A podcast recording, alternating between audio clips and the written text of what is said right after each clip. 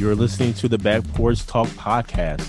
Danny and Jason had many discussions and debates on the back porch while making pivotal investment moves with assets. That's right, with trading cards. They welcome you to the back porch and right into those discussions about current sports news with a fresh and unique twist. So come on and join us.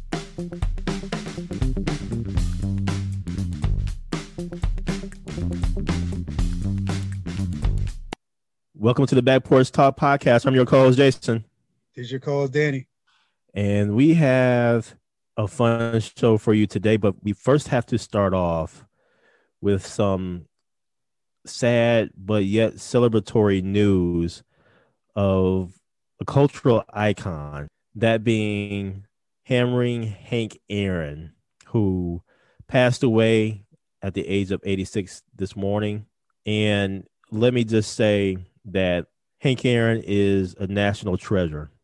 In listening to a lot of people speak about him, he was definitely an icon uh, in the baseball world.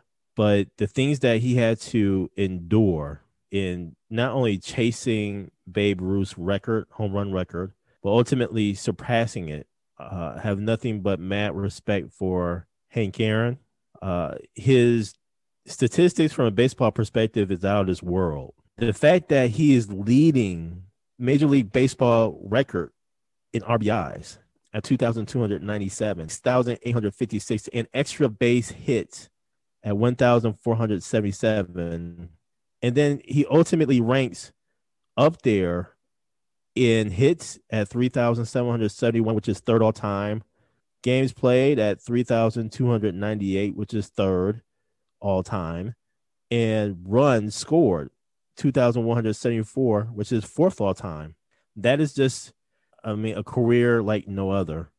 And so I don't know about you, Danny, um, but I have heard a lot of talk today about Hank Aaron, and some, you know, has said, you know, where does he rank uh, in the all-time greats, things of that nature we recently did a podcast on the NBA about the 2017 NBA All Star game when Black Thought of the Roots, and they talked about the great mm-hmm.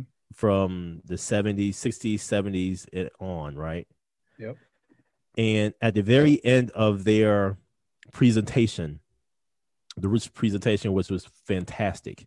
Here's what Black Thought of the Roots said Who really is the greatest? None of them are. In chasing ghosts of the past, we give birth to the present. True greatness is not comparison, it's evolution. Without each error, the game wouldn't be elevated to where it is today. Greatness is simplicity, style, superstar, power. Greatness is here and now. And I thought about that quote from Black Thought of the Roots, and I thought about all the discussions that's been happening about Hank Aaron, Willie Mays, Babe Ruth, uh, Barry Bonds, a lot of the quote unquote greats, right? And I thought about this quote by Black Thought, and quite honestly, man, he was a cultural icon, opening the doors for a lot of people, um, not only on the field but even off the field. So I can't say who's the greatest in uh, in baseball history. Uh, what I will say is uh, thank you, uh, Mr. Aaron, for uh, doing what you have done for the culture, and uh, may you rest in peace.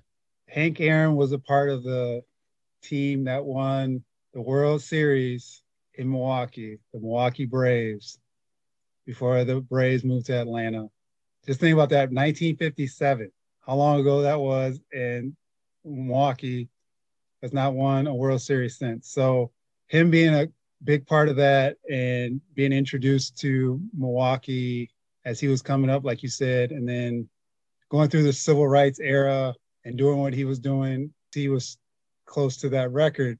All the scrutiny he went through he was he was more than baseball. He paved the way for a lot of players but he just did so much more than baseball. Rest in peace, Hank Aaron. We recently did a podcast a segment in our podcast was about the Negro League baseball and Major League Baseball recognizing those numbers Mm-hmm. of the Negro League, things of that nature, right? And Hank Aaron uh, played for the Indianapolis Clowns of the Negro League. I'm really wondering what they're going to do to, in in terms of adding those numbers to his Major League Baseball uh, numbers. Mhm. And the other thing about adding those numbers to Major League Baseball, uh, it it's it's interesting because I, we don't know just how well or the statistics of each game really are. Even if you were were to just Google Hank Aaron's uh, Negro League stats, he had a 366 batting average in quote unquote 26 Negro League games with five home runs, 33 runs batted in, 41 hits, and nine stolen bases. Let me just say that again, emphasis on official. I believe that Hank Aaron played more than 26 Negro League games, man. Come on, man. It's a little light. So I'm just wondering how they're going to really, you know, handle that. We'll see. And we're going to talk about the NFL. This is Championship Sunday Mhm. huge matchups between the Tampa Bay Buccaneers against the Green Bay Packers in Green Bay on the frozen tundra of Lambeau Field. And then we have the Buffalo Bills and Bills Mafia against the Kansas City Chiefs, the defending Super Bowl champions in Kansas City. And oh boy, what a matchup both games are. Mhm. And um, man, this is going to be awesome Sunday, man. Both games are going to be good. Starting off with the AFC, I believe that the Buffalo Bills are going to upset the Kansas City Chiefs. Buffalo at this point has nothing to lose. I think people have been sleeping on Buffalo. Kansas City has been playing very close games throughout the season, and I just feel that Buffalo is primed. Kansas City's defense is not the greatest. The offense is what really wins them the games, in my opinion. So I'm going with Buffalo. What say you about the AFC, Danny? Kansas City's defense is not the greatest, and that is where Buffalo can exploit them. The key, though, for Kansas City, and I don't know how many times I have to listen to this on a telecast, is force Josh Allen to go left. It's like in basketball. If it's a righty, force him left. When he goes left, his completion percentages are down. And Mahomes' toe is an issue. So I don't know how that'll impact his throwing ability, but Buffalo has all the momentum coming into this game, but I'm still going to ride with the Chiefs in a close encounter with the Buffalo Bills. Both these games are going to be tight. Uh, they're tough to predict, but I'm thinking Kansas City pulls it out based on their experience factor alone, where there may be a player or two at the end that may put them over the top. But they haven't looked convincing in the last, I don't know, eight weeks. Mhm. So they're just getting by by the skin of their teeth, like last week against Cleveland. But I'm going with Kansas City, but I would definitely not be surprised if Buffalo beat them. You're going with Kansas City. I'm going with Buffalo. What score are you pred- predicting? I am going with 34 28. Hmm. Okay. I'm going 27 24. I think it's going to be a close one, man. Yeah, I agree with you. So we'll see what happens. And now on to the NFC, in where the forecast in Green Bay is going to be 29, about 29 degrees on Sunday. Looks like about 60% chance of snow. I'm hearing two to four inches. Chances are it'll be a little bit colder. So it's going to be real interesting how Tampa Bay deals with that. Don't know Tampa Bay is going to fly in today, uh, which is Friday, which is you're shaking your head no, Danny. So Sounds like they're flying in tomorrow, which is a mistake. this is going to be a close game, man. I've been going back and forth on this one, quite honestly, because uh, I'm thinking about. I, I don't think Aaron Rodgers is going to have a bad game here, purely because he had a bad game against them uh, in Tampa Bay earlier this year. Mhm. With the three-headed monster uh, of a running game that the Packers have right now, that's just going to be real interesting to see how Tampa Bay will actually deal with that. I bet you you will see actually two of those running backs in at given time. I think that's a set that we have not seen this year by the uh, Packers. Okay. You always just see one person in the back in the um backfield. Um, to mix it up, I could see maybe a you know two running back set. I think on the offensive side for the Tampa Bay Buccaneers, uh, Brady's going to dink and dunk like he always does, but then I think he's going to actually throw a little bit down the field. The Packers' defense weakness is in the middle of the field. If you throw in the middle of the field, you're going to get a huge gain. And I think Brady's going to consistently do that throughout the game, successfully at that. So mm-hmm. I think that Tampa Bay is going to move the ball actually quite well on his Packers defense, um, especially in the middle of the field, exposing the secondary. Um, I can see the Packers possibly going into a nickel or a dime package, defensive package. I don't know, man. I just think that this is going to be a very close game. I'm not going to give a score because I don't know. I think it depends upon how much snow is really on the ground, quite honestly. Because I think this is going to be one of those grind them out type of games. Mm-hmm. I see the Packers prevailing. I see the Packers winning, but only by like three points. I can only see see this being a two point game, and where earlier in the in the game there may have been like a missed or extra point. So I'm giving it to the Packers, man. Go Pack, go. What about you, Danny? A couple things that factor into my call here. Like you mentioned, Antonio Brown is out huge. And Vita Vieira, I think that's how you say his last name, the nose tackle, he has been ruled out. He hasn't played, I don't think, since week two or three. And they're thinking he might play this weekend. He's not playing. I do agree Aaron Rodgers is going to bounce back. He's not going to play like he did when they played Tampa Bay. Davante Adams is going to bounce back. The key is can they shut everyone else down? And this is where the Rams messed up last week by letting Lazard get that touchdown late in that game. So if they can contain everyone else and just let Aaron Rodgers and Davante do what they do, Tampa Bay has a good chance at beating Green Bay. So that means contain the run, contain the MVS Lazard bombs that Aaron Rodgers throws out there, and contain Tonyan. I'm pulling for Tampa Bay. I hate saying Green Bay's going to win because I, I don't want that on my conscience, but I'm going to ride with Tampa Bay to pull the upset. Even though I know dang well Green Bay's more likely going to beat them because Tampa Bay bringing their tails up here and on Saturday. It's cold as all get out up here in Wisconsin. They're enjoying those 80s and 85 degree weather. So that's where when we talked in our pre-production meeting a couple days ago, it was if Tampa Bay is up here and getting acclimated to the weather, they would definitely have a good shot at winning. But now they're coming up on Saturday, and that hawk hit different up here in Wisconsin. All that being said, I'm pulling for Tampa Bay. It's going to be interesting. Championship Sunday. You can't get any better. And now on to the NBA. Uh, the Milwaukee Bucks lost uh, on Martin Luther King Day against the new, uh, excuse me, the Brooklyn Nets uh, by two points. Very close game. And then they played on Thursday evening against the Los Angeles Lakers in Milwaukee, and they lost uh, by seven it's time for us to really have a, a, discussion about the Milwaukee Bucks, especially since they have played two prestige teams, and I think this is a, a measuring stick in terms of where the Bucks are, especially in the midst of the turnover during the off season. I think the Bucks are in trouble. I think the Bucks are in trouble. What these past two games have proven to me is that I don't know, man. Giannis has not improved his game.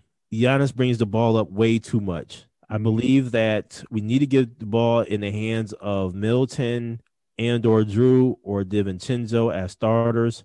Let them bring the ball up and have Giannis off the ball a lot more. They keep putting Jrue in the dunker spot, and it has it has worked. It's been successful, but just as that is successful, and yes, they have probably one of the best offense offensive efficiency ratings and stuff like that in the league. Okay, but we played some bogus teams too.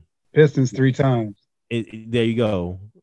So, how good really are those numbers? And I just think that Giannis bringing the ball up, the number of times he brings it up, man, it's just way too much. Mm-hmm. He has seven turnovers, if, if, I'm not mistaken, in the first half uh, against the Los Angeles Lakers. Every time that I, I looked at the TV and I saw him with, you know, having the ball in his hands, it was an offensive foul on his part or, or a charge on his part. They built the wall. It's the same thing over and over and over again.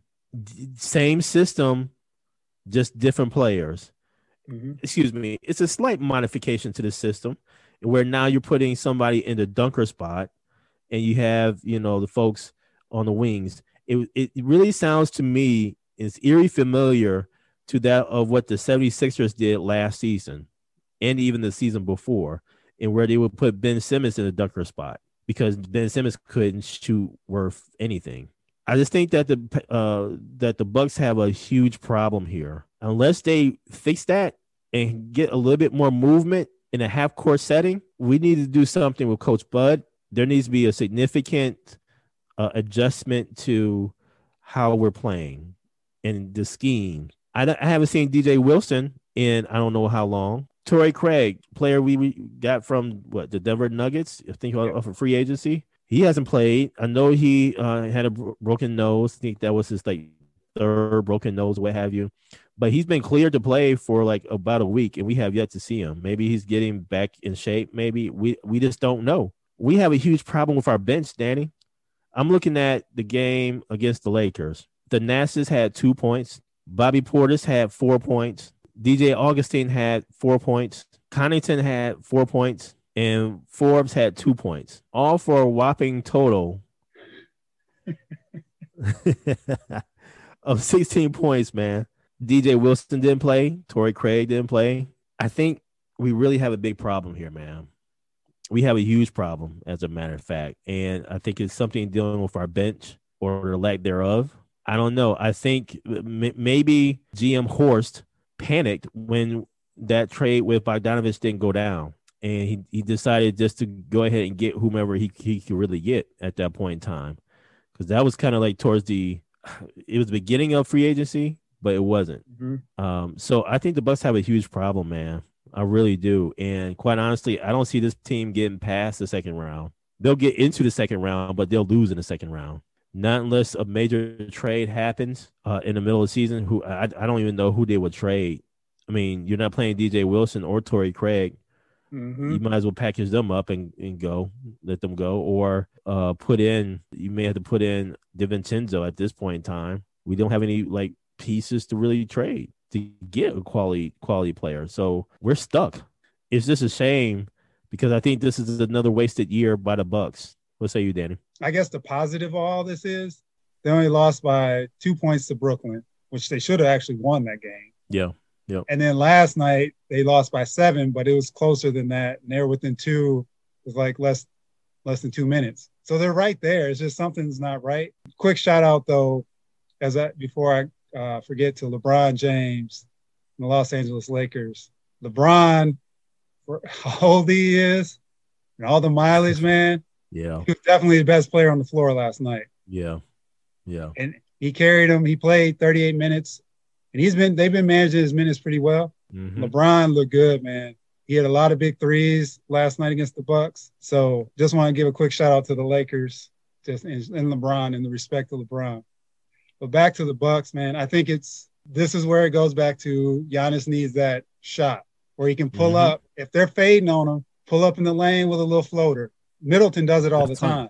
Middleton all does time, it all man. the time. Yeah. That's what he needs mm-hmm. because if he goes to the line, it's shaky. Mm-hmm. And I know, like last night, you could just see his body language at the line. He's not confident. And for him, as much as he goes down to the paint, if he's not confident at the line, it, it doesn't bode well. But I'm not as far down the panic road yet because I think they played these teams pretty tight. There needs to be adjustments. The one thing I will call out though Pat Connaughton's minutes. This is where DJ Wilson should be getting some of those minutes. So last night, if you watch the game, or even against Brooklyn, Pat Connaughton's getting switched on LeBron. He's getting switched on to AD. He's getting switched on to these bigger players. Where if you have a DJ Wilson or someone with some length, it's not as a disadvantage. Now, Connaughton's athletic is all get out, but he can't be going against these bigger players every night like this. So it puts yeah. them at a defensive and, disadvantage. And to, and, and to your point, Connaughton had 24 minutes only four points, mm-hmm. um, probably because he had that defensive presence. So just wanted to make mention of that. Yeah, so that's where I think that's where DJ Wilson would be key, or someone with some height, if it's Craig or whomever, because they're getting put into defensive mismatches a lot, and teams are noticing that. And I noticed that these last two games, mm-hmm. it doesn't matter against the Pistons. That's a scrimmage. When you play against these, like you said, these benchmark teams where you can compare yourself, that was something I noticed on the defensive end that hurt them but they kept switching. And then he had got mismatched a couple times where if you had a DJ Wilson in there, that that would help him out. So I still think it's still early. They have time. I see, like I said, if they got blown out last night or blown out against Brooklyn, definitely hitting the panic button. But right now, get Jrue Holiday to facilitate, get somebody out there to help on the defensive end. I think they they can right the ship. And just just to add here, so the Bucks upcoming schedule, they were supposed to play the Wizards today, but that's been postponed due to COVID. Uh, then they play the Hawks. To to your point, Danny, I just think that the Bucks. I gave it 20 games. I was giving them 20 games to yep. really work out the bugs here and everything. They're at game number 15. But looking at their schedule upcoming, again, they have the Hawks on Sunday, the 24th. And then after that, they're at Toronto, uh, which is down in Tampa due to COVID, um, at the Pelicans, at Charlotte. So I honestly believe, uh, and I'm going to say this these road games, I think they're going to do a lot of uh, reevaluating uh, mm-hmm. at that point in time because this is going to be a very interesting stretch for them. And it's going to be interesting to see if they do make those adjustments. So we'll, we'll see what happens. I just don't understand why they're not playing Torrey Craig, who's about six, seven, six, eight yeah. uh, in height. Could be a great defensive presence for them. Um, so.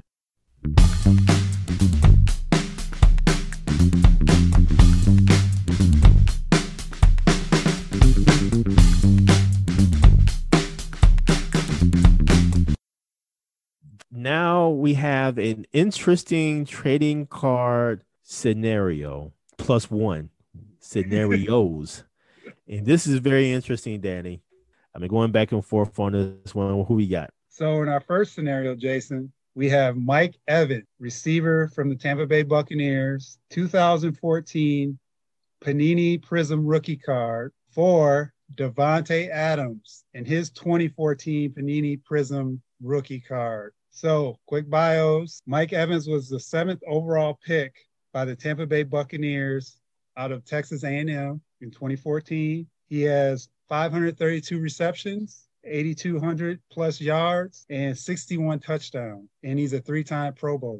Davante Adams was a second-round pick, 53rd overall by the Green Bay Packers in 2014 out of Fresno State. 546 receptions, 6,500 plus yards, 62 touchdowns four-time Pro Bowler, one-time All-Pro. Jason, who you got? This one's very difficult uh, because of how close in touchdowns these players are. Uh, as you have indicated, 62 for Davante, 61 for Mike Evans. Mike Evans was in five more games than Davante Adams. So I'm wondering with with how the rapport is with Aaron Rodgers and Davante, how well that really would have gone in terms of more touchdowns, etc. But then I thought I thought about Mike Evans and who his quarterback was, that being famous Jameis Winston.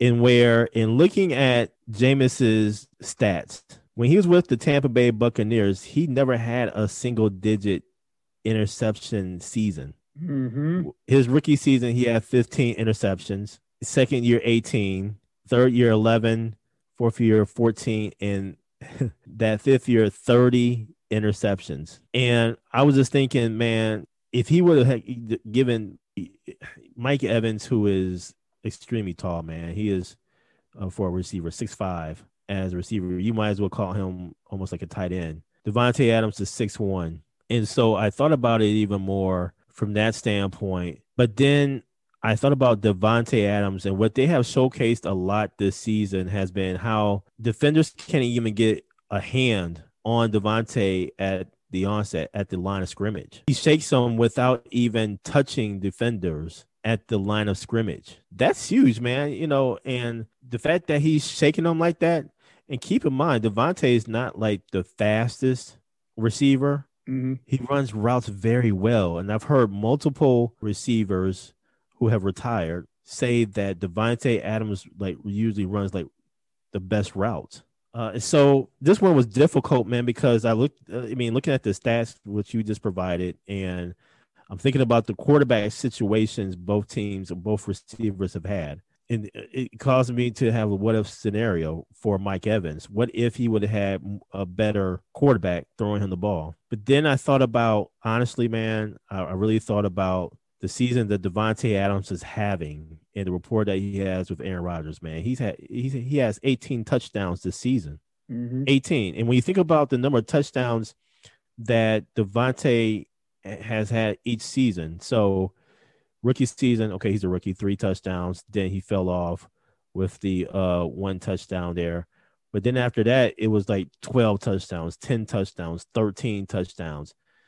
Dipped down uh, a little bit uh last year, five touchdowns uh due to injury, but 18 touchdowns this season, man, and he missed two games due to injury. And so when I think about that, and when I think about he had he is an all pro not just a Pro Bowler, mm-hmm. but an All Pro yep. as a receiver. With that, man, I'm going to have to go with Davante Adams. Give me Davante Adams all day because he is changing the game. I'm going to tell you why. A lot of these young receivers are going to actually start looking at what Davante Adams is doing at the line of scrimmage and where he's shaking them at the line of scrimmage. I think he's transcending the game and he's and he's not the fastest, but he is a, a, great route runner. So that's where I'm going with, Danny. Davante Adams, what you got? Mm-hmm. But looking at the cards themselves, those paninis in this trading card scenario, I'm going to take Davante Adams card.